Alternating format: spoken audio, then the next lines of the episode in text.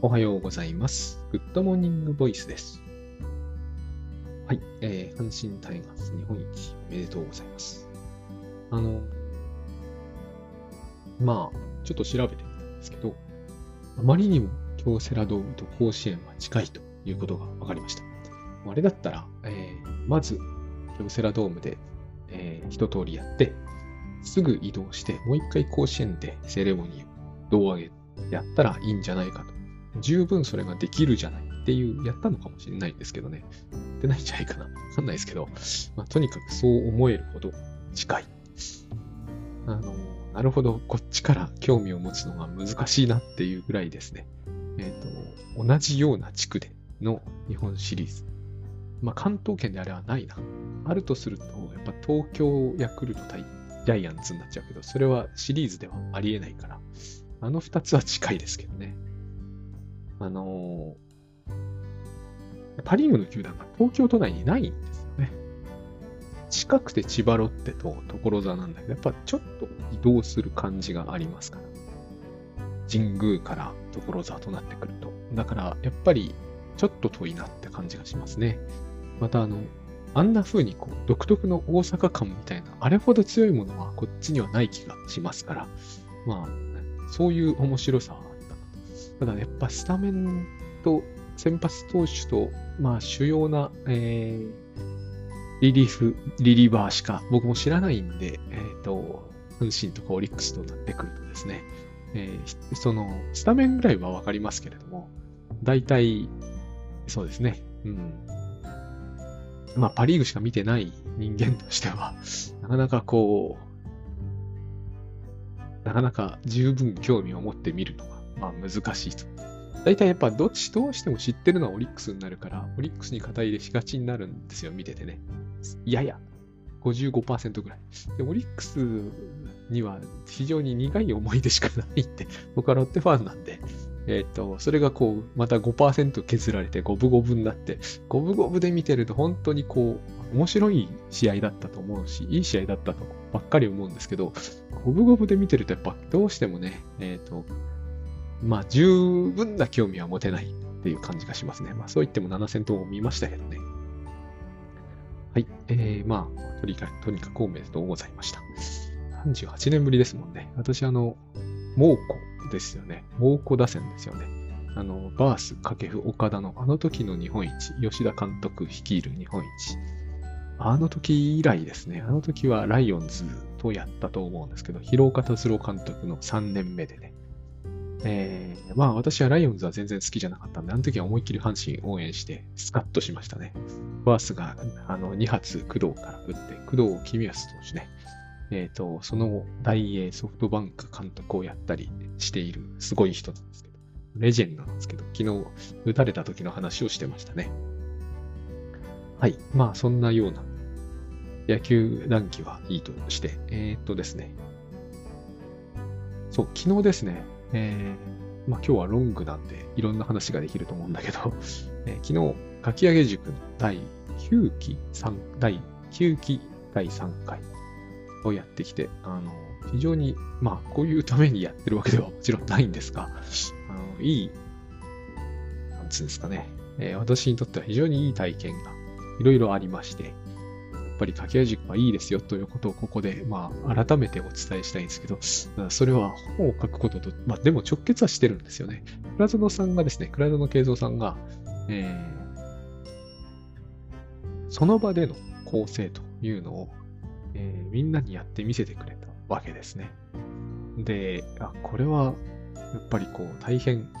素晴らしいなって思ったと同時に、私の頭は全然違う方向に飛んでっちゃったんだけど、あの、たまたまなんですけどね、多分。たまたまだと思うんですよ。まあ、そうだよな。えー、タスクシュートなんですよね。しかもね、タスク管理をテーマとし、タスクシュートというものが出てくる。えー、ここさんが大きい話の、こう、反自伝的な部分が序章に入ってて、そこの構成だったんですね。で私は、えっ、ー、と、二つの、お二方のまあ、自伝まではいかないですけどね、本当に、はじめにのちょっとだけ書かれているはじめにで、もう、もう、自分がどれほどこうでなかったかというのを、痛感して、えっ、ー、と、そもそも自分はなんでライフハックなんだっけって思って、だんだん分かったのが、自分は別にライフハックというものにさして興味がなかったと。まあ、あの、非常にですね、これだけライフハック系の本を書いてきたというのがあるので、これは問題があるかもしれませんけれども、まあでももういいんじゃないかなとも思ってるんですけどね。えっ、ー、と、爆弾発言なわけではないんですよ、これは。全く興味がなかったというわけじゃないから。まあ、好きは好きだしね、文房具とか好きだったし。えっ、ー、と、ただ僕は、なんかですね、紀州に旗、旗振る、旗振りとして本を書くほどライフハッカーだったとは、書いてる時から思ってなかったんですよね、あんまり。ただですね、これ、いろいろややこしいところもあって、じゃあライハックやってる人がみんな本書きたいかっていうと、実はそうでもなかったりすると思うんですよ。いや、一冊二冊出したいっていうのは、出してみたいっていうのはね、多くの人が昔は、今はわかりませんが、2000年ぐらいはあったかもしれないですけど、えっ、ー、と、私のように職業で物書きになるというのは、まあ、その、いろいろとあるんですよ。そんなに、こう、見た目ほど、えー、つまりですね、何者かになりたい人が物書き進められるかっていうと僕は全然進められないし、ましてお金持ちになりたいって人は絶対違うことをやった方がいいと思うんですね。えっ、ー、と、もちろん、ものすごい当たるというケースもありますから、でも、それを言ってしまうと、どの業界にもあるわけで、金を稼ぎたかったら本はですね、あまり向かないんじゃないかなって思うんですよね。理由は明瞭に2つありまして、えー、先日少しお話ししましたけどね、まず本は再販制度がありますね。えー、商売するものとしてですね、どの店でも、いつになっても同額で売ってる商品というものが、えっ、ー、と、あまりビジネスに向いてるとは思えないわけですよね。これはどっちかというと、やっぱりちょっと社会主義寄りなものに適用される現象なので、えっ、ー、と、やっぱ公共性が高いと昔は特に見なされてたと思うんですよ。だから値引きができない商品というものはですね、あの、非常にこう商売物として扱いにくい。もう今は形骸化してしまってるから、これはやっぱりどこかで誰かが英断を振るしかないと思うんですけどね。まあ、ここは僕が、えーと、全く何の力も持ってない場合、あの分野だし、えっ、ー、と、絶対そうした方がいいとかまでは思わないので、えっ、ー、と、これぐらいにしちゃいますけどね。もう一つが、こう、雑誌なんかとは違って、えっ、ー、と、いわゆるスポンサーが全く絡まないわけですね。本のど真ん中にいきなり、えー、CM しないじゃないですか。えっ、ー、と、余白もいっぱいあるけど、余白が広告で埋められるなんてことは断じでないわけですね。えっ、と、そうなってないから今言ったような話はすごい変に聞こえるかもしれませんけれども、えっ、と、雑誌なんてページとページの間に広告いっぱい入ってたりしますよね。だから本だってやろうと思えば同じようなことはいくらでもできるはずですが、やらない。これには当然訳がありますね。でも、これはつまり非常に、えー、そこにですね、こう、金銭が関与しにしていないという現実を表しているんで、まあ、あの、飛ぶように儲かるみたいな、ジャンル全体としては起こらない、起こりにくいジャンルだろうなとは思いますよね。でも雑誌も本なんですけどね。でもまあ雑誌も今非常にインターネットがありますから、非常にこう厳しい状況なので、で雑誌に関わるということと、えっ、ー、と、本の著者になるっていうのは全然違うことなので、私雑誌には全く関わったことが、雑誌に寄稿したことがあるっていうことはありますけど、雑誌には事実上関わったとは言い難い人間なんで、えっ、と、雑誌と本ってやっぱちょっと違いますよね。まして著者になるっていうのは違うことなので。えっ、と、そう、だから、まあ、何者かになったり、えー、お金持ちになるという意味では、えっ、と、これは進めがたい職業ではあると思うんですよ。ってなった時に、えライフハックが好きだという理由だけで本書くようにならないんですよね、必ずしも。だから私はライフハックが好きな人の中では本書くのが好きだったっていうことが、まあ、好きだったというか、まあ、得意だったということから多分こうなってるんだろうと思うので、えー、ライフハックはこう誰よりもあの旗を振ってライフハックの先陣に切ってあの日本中にライフハックを広めようみたいなのと、まあ、合致してなかったとしても、それは必ずしもおかしなことじゃないんじゃないかなと、今は思うんですね。今は。ほいで、えー、では、どうだったのかというと、別に好きだったわけですが、あの、例えばメモ術って言葉が昨日出てきて、ああ、メモ術かって思ったんですね。で、これと関連してですね、えー、私はよく知的生産って言葉が、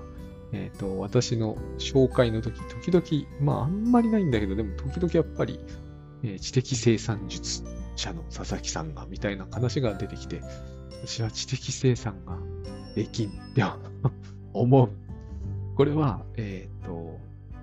やろうという気がなかったし、やってるという自覚もなかったんですよね。まあ、言葉がかっこよさそうなんで、一時ちょっと使ってみたんだけど、あまりにも自分とマッチしてないので、即やめてしまったというようなことがかつてあったような気がします。まあ、即といっても僕はしばらく放置しちゃうんで、えっ、ー、と、外的、公的には即はやめてないかもしれませんが、僕の中ではもう即やめたんですね。いや、知的生産は無理だわ。っていうのは、まあ、僕、知的生産の技術って実は長らく読んでなかったんですよ。これも爆弾発言になるのかなそんなことはないと思うんですよね。僕、野口幸雄さんの超整理法は割と愛読していて、野口さんの本は総じて愛読してた方なんですけど、KJ 法とか一回全部どっかん、監督したかなぐらいな感じ、本当に。で、千葉の武さんの知的生産運動のも一回は読んだ気がする。上沢さんのは2度は、2、3度読んでますけど、だいぶ後。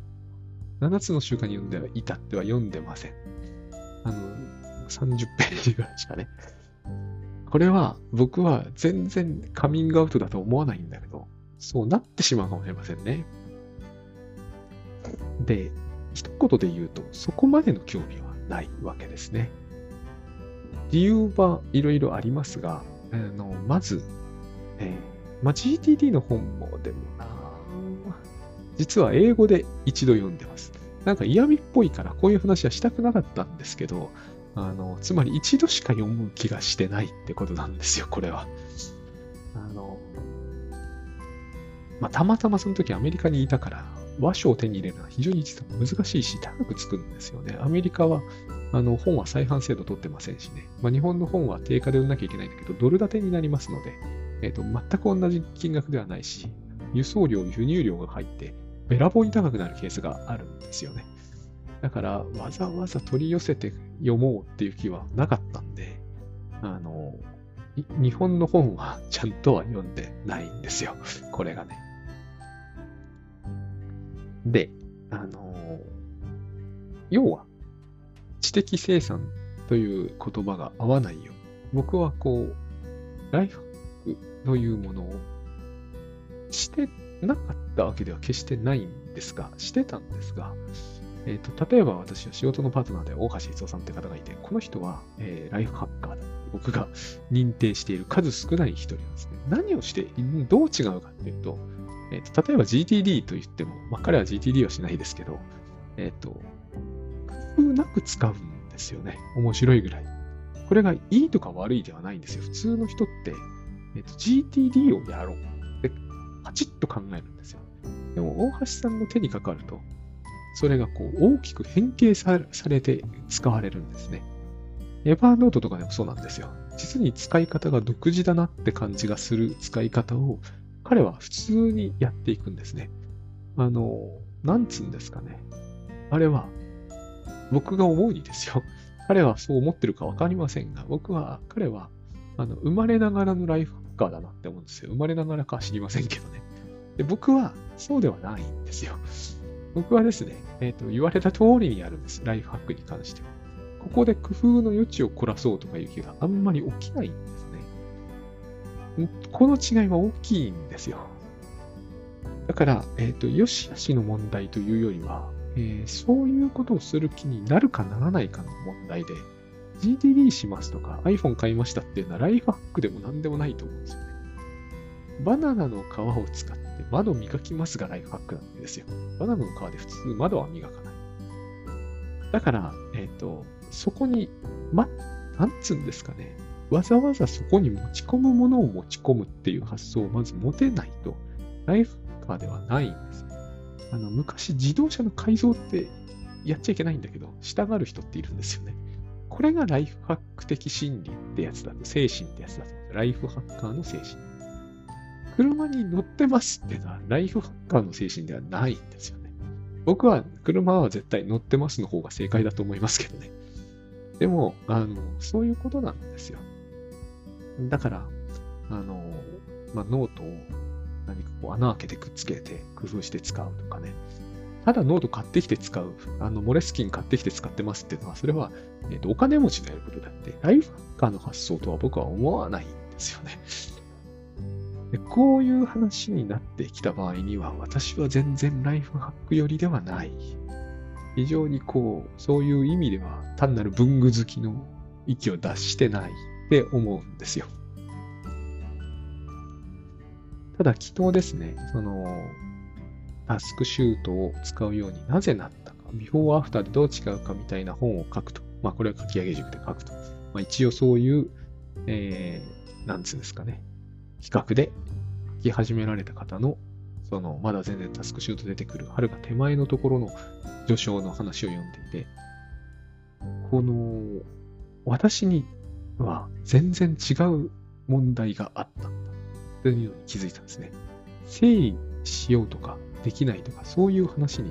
そもそも興味をほとんど持ってなかった。もともとも超整理法を読んだぐらいだから、全然なかったわけじゃないんだけど、そのライフハック的なものに興味があったのは、まあ、知的生産のように見えるものに僕がなぜ傾倒していたかというと、やる気がなかったからなんですね。で、これが絶望的なレベルでなかったんですよ。全くやる気がなかった。もう何もやる気がなかった。やる気というものが僕の中ではテーマで、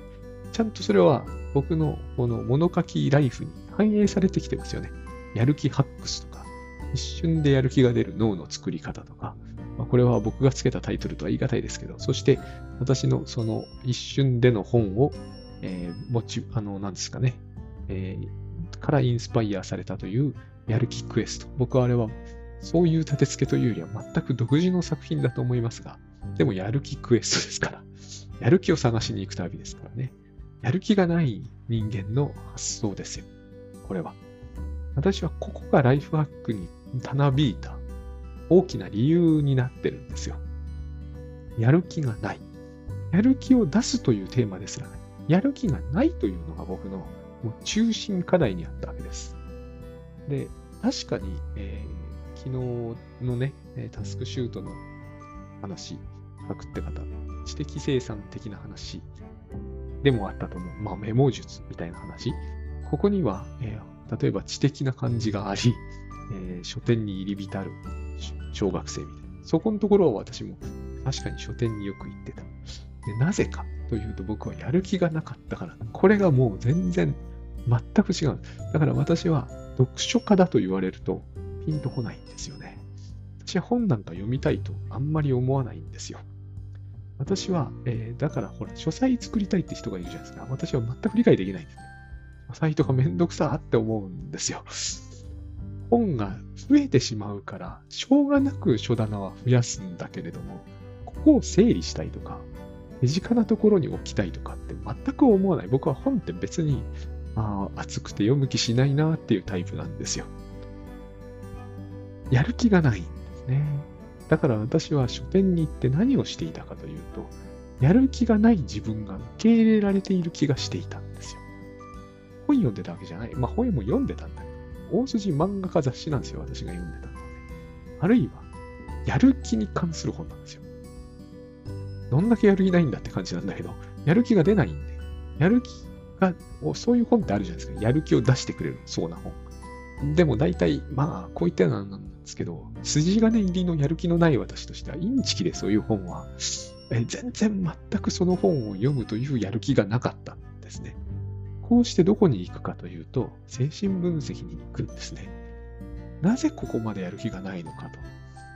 だんだんこう、中学、高校になってわか考えてくるわけですよ。病気なんじゃないの精神的にねで。精神的に病気となってくると、当時やっぱり河合駿とか、まあ、加藤泰造とかね、んですけど、やる気のないあなたへみたいな本を書いてくれる人が。でも、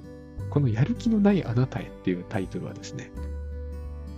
やる気がないように見えるんですよね。やる気のない人間からすると、ちょっとわけわかんない感じになってきましたが、やる気のないあなたへで、やる気のない私に本を読ませようって甘くないって感じがするわけですよね。だから、フロイトを読み出すんですよ。もっとこう、本格的にやってくんないと。そういう、こう、優しい言葉でごまかそうとしてもダメだからって 思うわけよ。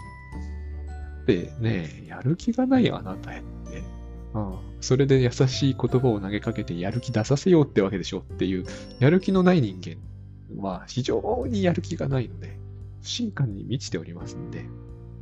そんなに簡単にごまかされるわけにはいかないわけですよ。そんな本ならもうすでに500冊ぐらいは読んできてるわけですから、やる気がないあなたへ的な本はね。ここを読者家だって言われると、しっくりこないわけですよね、全然。私は別に読書家だから本読んでるわけじゃないんですよ。好きで本読んでるわけでもないんですよ。なんとかこのね、病的にやる気がない人間は社会的に非常に問題があるので、生きていくのがこれ俺大丈夫かという恐怖から、恐怖なんですよ。不安とかはとっくに通り越していて、やる気がなさすぎる自分に恐怖しているから、やっぱりこれはやる気をなんとかしなければ、出さなければ。でもやる気が出ないっていうのが基本にあるので、出さなければという発想には至らないわけですね。やる気を出させてもらわなければなんですよ、これは。ここに僕のライフハックの、えっ、ー、との、たな、びく理由を持ってるわけですね。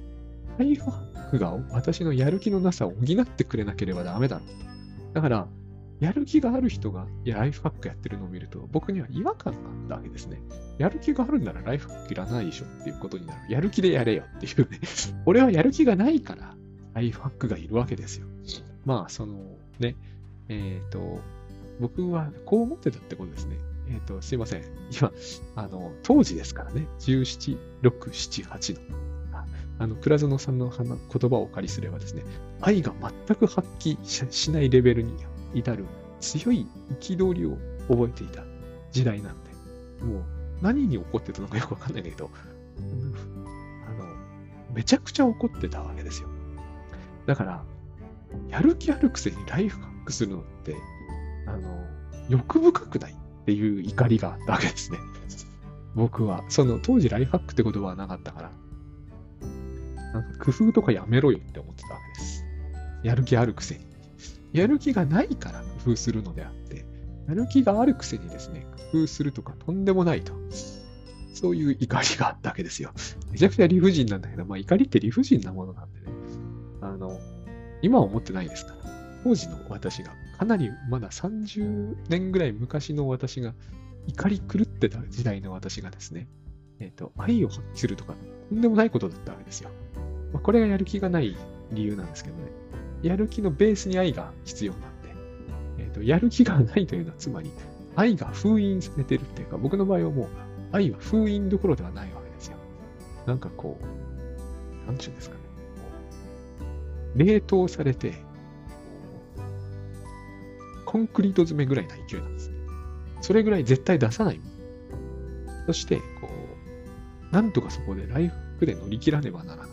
てか、そうも思ってないですよね。ライフクで乗り切る、ならねばならないっていうのは、随分前向きじゃないですか。当時僕が思ってたのは、ライフハックが俺の仕事を勝手に片付けろよっていう勢いなわけですね。仕事する気なかったんですけどね。これが私がえー、知的生産とかライフハックというものに僕がこう当てはめられた時に感じる、えー、違和感なわけですね。だから私はそういう本はなるべくあんまり、えー、書かずに、あの素通りして、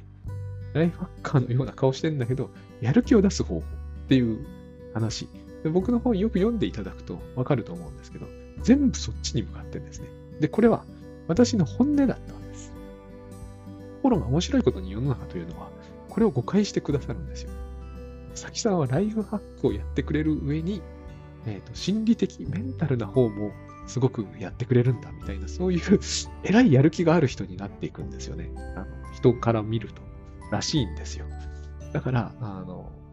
ライフハックだけではなく、メンタル面もっていう。僕はライフハックはもともと全然なくて、メンタル面しかないわけです。しかも、それは後ろ向きなものしかないわけですよ。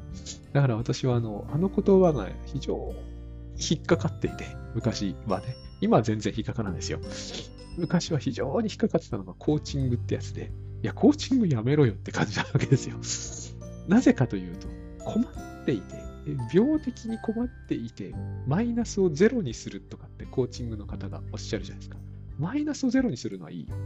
ゼロをプラスにするなよっていうね。なぜならプラスはないから。ゼロしかないんだからっていうのが僕の当時の観念だったんですね。だから、マイナスをゼロにするのは、これはともなんですよ。でも、ゼロをプラスにするのは異常なわけですよ。僕から見ると。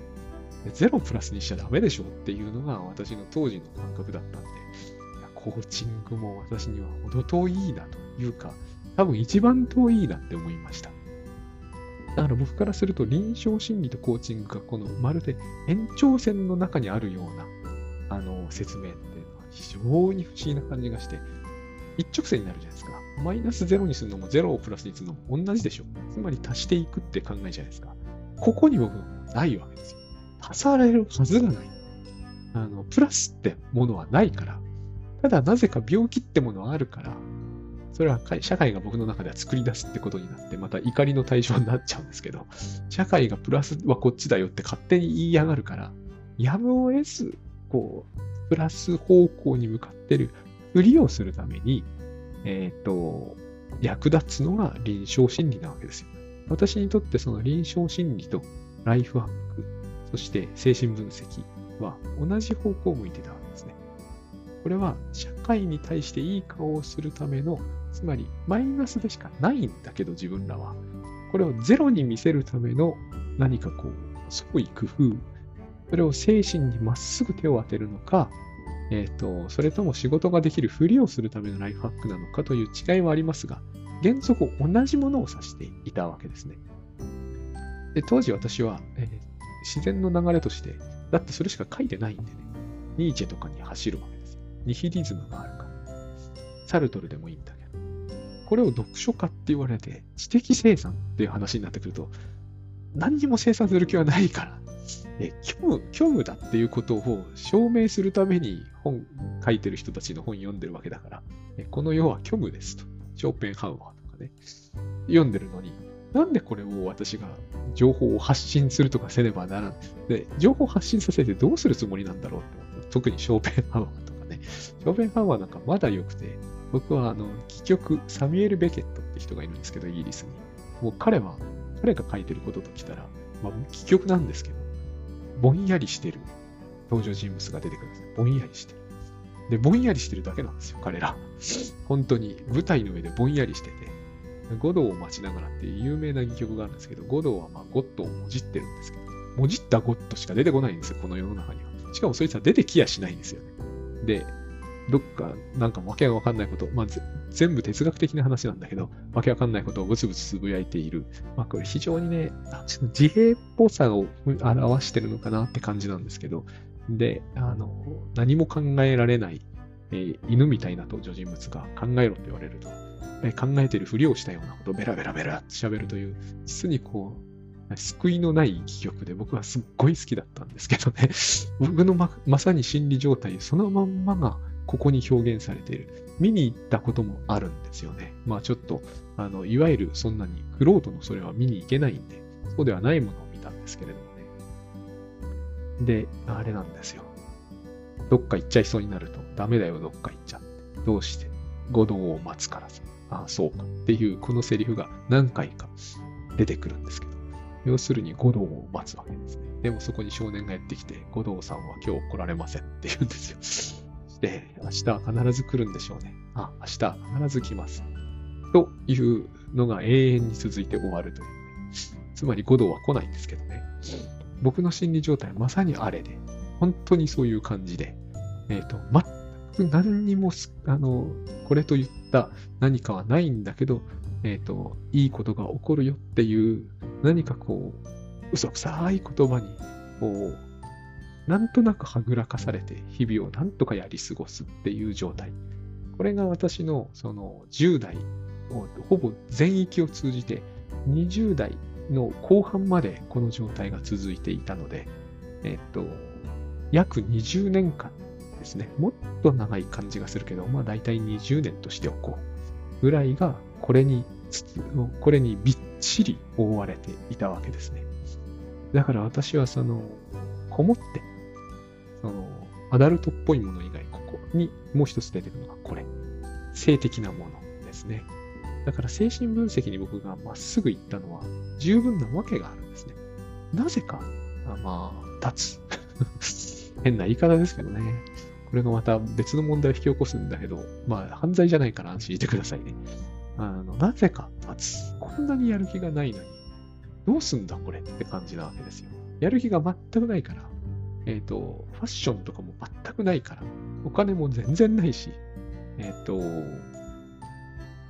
ね、喋る気ももう一つなわけですよ。急にベラベラ喋り出すんですけどね、こういう人間は。まあ、抑うつ状態がずっと続いてるぐらいに思っていただくといいんですけど、うんと、だから、仕事もオートマティックってものが一番僕は好きだったわけですね。ライフハックってのは、やっぱりライフハックしなきゃなんないじゃないですか。それがもう嫌だったわけですね。音声入力って言ったって、いや、かったるいな、みたいになるわけですよ。自分の考えと言われているものを勝手に打ち出す文章、だからチャット GPT みたいなものの方がベターだったわけですね。ライフハックにならないんですよね。ましてそれが知的生産な感じは全くしないわけですよ。僕は何も生産していないという状態が市場の状態だったわけだから、えっ、ー、と、生産する気はなかったわけですからね。これが、その倉園さんが、倉園慶三さんがグッドバイブスというところの怒りなんですね。つまりこれ逆に定義しちゃった方がいいと思うんですよね。怒りが愛を、えー、出させないようにするっていうのが、まあ正しいと思うんだけど、私のもう当時の実感に照らしてしまうと、えっ、ー、と、なんつうんですかね。愛を妨げるすべての力を怒りと呼ぶ。だから怒ってるから愛を妨げてるっていうんではないんです。愛は妨げられているというふうにデフォルトで決まってるから、えっ、ー、と、そこの封印をしている負担が多分怒りと言われるものなんですが、それは感情としては実感されないんですね。あまりにもそれを感情として実感すると、やばい人間になっちゃうんで、そこももう固めてしまう。そうすると何にもなくなっちゃうんですよね、自分の中には。だから虚無な感じがするわけですよ。何を見ても別に嬉しくはないし、えっと、何をしてもこれといって楽しいわけではないんだけど、なんかしないわけにはいかない感じがするから、せき立てられてるから、社会とか親とかに。だから無理やりなんかすると。感情労働っぽさが出るんですよね。いわゆる最近の言葉で。まああれ最近の言葉じゃもう少し前の言葉だと思うんですけどね。全部、何やってても感情労働になってしまうわけですね。あの、あれです。ね。なんつうんですかね。まあいいや。そういうことです。で、そう。でもセクシャルなもののエネルギーだけはある。だから私はこれを、えー、変換するということにすごい興味を持つわけです。まあ10代ですからね。えっ、ー、と、もう一つ考えが浅いんですよね。それをやって大丈夫なのかっていう考えを当然持つべきなんだけど、割とこう、まっすぐそこに向かってしまうという。つまり、性欲を、えっ、ー、と、労働意欲に変換するという装置を欲しがるわけです。えっ、ー、と、だって性欲はこれだけあるんだから、やる気は全くないのに。これは絶対に、えー、と、うまく使えばですね、えー、強烈な一石二鳥になるじゃないですか。僕はその、だから当時、彼女が欲しいって話になってるんだけど、えっ、ー、と、本音のところで言うと、彼女が欲しいっていうことがナンセンスなわけですよ。あまりにも女性に相手にされないから、これが邪魔なんですよね、当然。したがって、えっ、と、この100ある性欲というエネルギーをゼロにして、えーと、仕事をする意欲に全部切り替えることができれば、非常に助かる。僕の人生はそれで全て解決する。19歳ぐらいの時に強烈に思って、で、フロイトですね。僕はこのフロイトが性的な話を扱っていすぎてダメだっていう理屈が全く理解できなくて、えっ、ー、と、まさにそれが理由で私はフロイトに行き、意味がわかんないってことになるわけです。少なくともこれをいくら読んでいても、えっ、ー、と、労働意欲が高まるはずはないな。というか性欲すらなえるな、こんな話読んでてもっていうふうに思って、何度も何度も挫折するわけですね。でも、この問題に戻ってきちゃうんで、何度も何度もわけわかんないのに読むわけですよ。そして今思えばなんですけど、大学時代 DH ロレンス、チャタレ夫人の恋人で有名なね、DH ロレンスのゼミに入った時も、まさにここれが理由なんですね。えっと、何かを僕は誤解してたんですよ。性の文学者とか言うんですけど、性の文学者かな、あれ。まあ、その通りに違いはないですけどね。私が考えていることとは全く関係ないことが書かれてたんですけれども、え、ー、と、それをまた訳もわからず一生懸命読むという。で、これを知的って言われるんですよね。面白いことで。学生時代に、えー、かろうじて僕に付き合ってくれた女性は、この知的なところに惹かれたとか言い出すわけですよ。僕はそうではないわけですね、完全に。僕は虚無なわけですよ、当時は。他に、こういうことを扱ってくれる人も、取り上げてくれる人も全くいなかったんで、当時は本当にいなかったんですよね。今思うとちょっと不思議ですけど、だって僕と同じようなことで悩んでた人は結構いたはずなんですよ。あの時代の時代背景からして。僕は大学に全く行かなかったし、えっ、ー、と、よく言うじゃないですか。合コンとかばっかりしてって。でも僕は合コンができないから、えっ、ー、と、一人婚になっちゃうわけですよ。で、あの、一人で朝から酒飲んでるわけですね。そしてぐったりして。で、えー、手近なところに行って、エッチなビデオ屋に行って、なぜこれが俺にいるんだって思いながら酒飲んでるわけですよ。本当にこれ、こういう生活を丸2年ぐらいはしていた気がします。だからその間単位全然取ってませんから。よく4年で大学卒業できたなと思うんですけどね。4年目超頑張ったんだけど、この時にすごいライフハック的だったっていうのを今でも覚えています。多分人生で一番大学4年の時がライフハック的だ。何しろ単位取んないと。84単位を埋めた88単位だったか。もうなんつうんだろう。限界ギリギリで少しだけギミックみたいなのを使ってね、先生ある先生に、まあその DH ロネスの指導教科なんですけど、とても好かれてたんで、で、その先生学部長ですごい偉かったんで、あの、当時はもう学部長も引退してたのかな。もう非常に偉い先生だったんで、まあ、ギミックが使えたんだ。88単位ですからね、1年間で。どうやって取ったんだろうなっていう。でも一つでも落とせば留年だったんで、もう必死でしたね。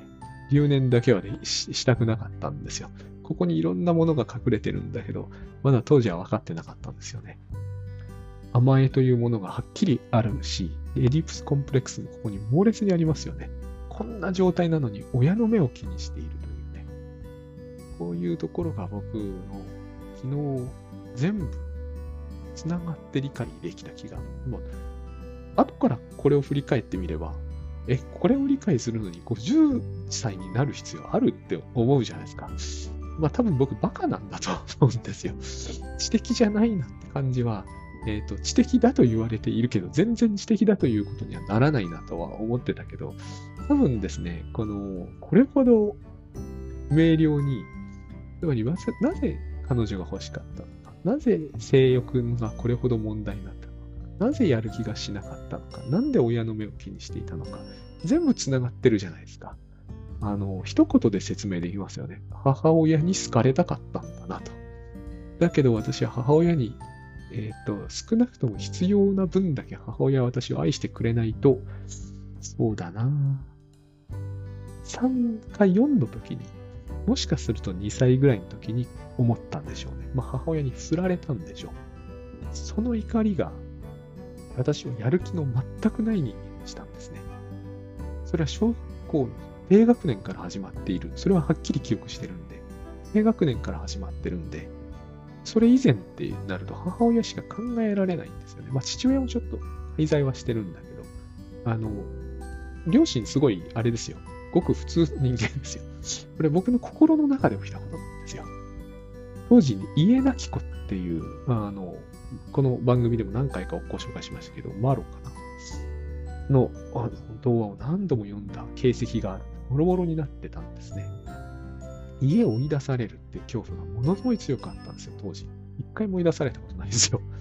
あったんですよね。これが母親に振られたことと深く関係。振られたって言っても多分、あれですよ。あの忙しいからトランプやってる暇ないのよとか言われたとか、そういう話ですからね。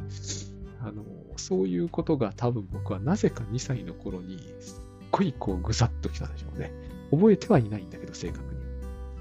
あの、そんなことがあったかどうかすら疑問なんですよ。夢で見た可能性すら否定は全然できないですよ。2歳児なんで。で、この怒りがもう母親の代わりを見つけなければっていうね。だから僕は2歳の頃、あ、2歳じゃない、小学校2年の頃から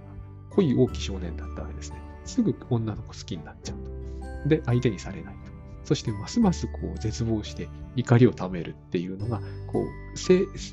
自分の人生のパターンとして形成されていっちゃうんですね。これで、え、ー、と、中学、高校と、えー、ドツボにはまっていって、だんだんショーペンハーバーとかベケットとかしか読まなくなっていくわけですよ。で、世の中に対して深い恨みをなぜ恨んでるのかが本人は全くわかんない。大体この話として、えーと、母親だということをさっさと理解しておけばですね、恨む対象は母親であって世の中じゃないことがすぐ分かりそうなもんに、僕はそこを蓋してるんで、えっ、と、怒りが全部世の中に向かっちゃうわけですよ。相手にしてくれない女の子とかに向かっちゃうんだけど、そうじゃないんですよね。また当時、母親と決して似てない人を探すっていう癖がついてたんですね。非常にわかりやすいですよね。で、あの、そこでやる気を欲し、もらおうというわけなんだけど、付き合えないからくれない。で、だからやる気が全く出ないっていうパターンをこう持ってるわけですね。パターン化されていくわけです、これは。うん、大変だったですね。今思い返してみても。非常に大変でした。とにかく大変だった記憶しかないんで、よく言うじゃないですか。あの、学生時代に戻りたいとか。全くないですよね。あと、かけらほども残念ながらないです。あの時代にだけは戻りたくないですね。今のは、これからあれから見るとお花畑ですよね、完全に。あの、こんなんでいいのかなって、あの時代の自分に少々申し訳ないと 思うほど、今とあの当時は、あの、運命の差があります。別に何があるわけじゃないですよ。今の方がはるかに恵まれていると、恵まれてはいますけど、当時だって恵まれてなかったわけじゃないんで、えっ、ー、と、要するに世の中を恨んでるかどうかの差が大きいということなんですよ。はい。そんな感じで、私はライフハッカーというものに一応なることになったわけですね、その後。これは、えっ、ー、と、つまりライフが私のやる気を補ってくれるだろうって意味で、だから私はやる気ハッカーだったわけですよ。やる気というものを最低限でも用意できないと大変なことになる。だから私が一瞬でやる気が出る脳の作り方もそうだったんだけど、基本あれやる気を節約しましょうって話書いてるじゃないですか。しかもあれは体力に相当する部分だと思うんですけど、多分体力とドーパミンがこう交錯する部分ってあって、そこをですね、えっ、ー、と、使うと、なんつうんですかね、私のようにこう、補充されない状態で使うと消耗するんですよ。まあ、どっちにしても消耗はするんだけど、変換されるから。えっ、ー、と、そこだけをすごくこう、クローズアップして書いてるんですね。愛の部分ないから、え、ー、と、当時はもう愛がないってことはなかったんだけど、え、ー、と、理屈の上ではないから、あの、やっぱ節約ってことになるんですよね。で、補充は睡眠によるものであるっていう、ここが僕は、えっ、と、非常に当時としての書き方に甘さがあるんですけれども、睡眠によるっていうのは正しいんですよ。私のようなその、当時の特に大学だった頃の私のような心理状態では、睡眠によるのが一番正解なんですね。一番いいのは世の中を恨まないことなんだけど、それはできなかったから当時は。寝ることなんですよ。寝る間、世の中を恨んでないでしょ。で、もうちょっと深く言うと、睡眠時は一時ナルシシズムが回復するんですね。だから睡眠時は親に振られたことを忘れかけているわけですね。これによって、あの、まあ、体力の補充というのも当然あるんだけれども、えっ、ー、と、両方相まって、すべてそのドーパミン等も元の状態にリセットうまくされれば、えっ、と、朝は寝起きはやる気が戻る。これを消耗しないことだっていうのが、あの、一瞬でやる気が出る脳の作り方の、えー、背景にある考え方。これを漫画化してくれたのが岡野淳さんという流れで、まあ、そうやって僕は生きてきてるわけですけど、でも私はやっぱりこれを考えるぐらいであれば、脳の話を、えっ、ー、と、ここに、えー、なんていうかね、援用するのはいいんだけど、やっぱ精神分析に本当はこう、まっすぐ行っておかなきゃいけなかったわけですね。ただ、当時、精神分析をあれに投入することは、多分、えー、出してくださったソーテック社さんは認めてくれなかったかもしれないなとは、思いますね。だから、そういう意味で世の中よくできてるのかもしれませんね。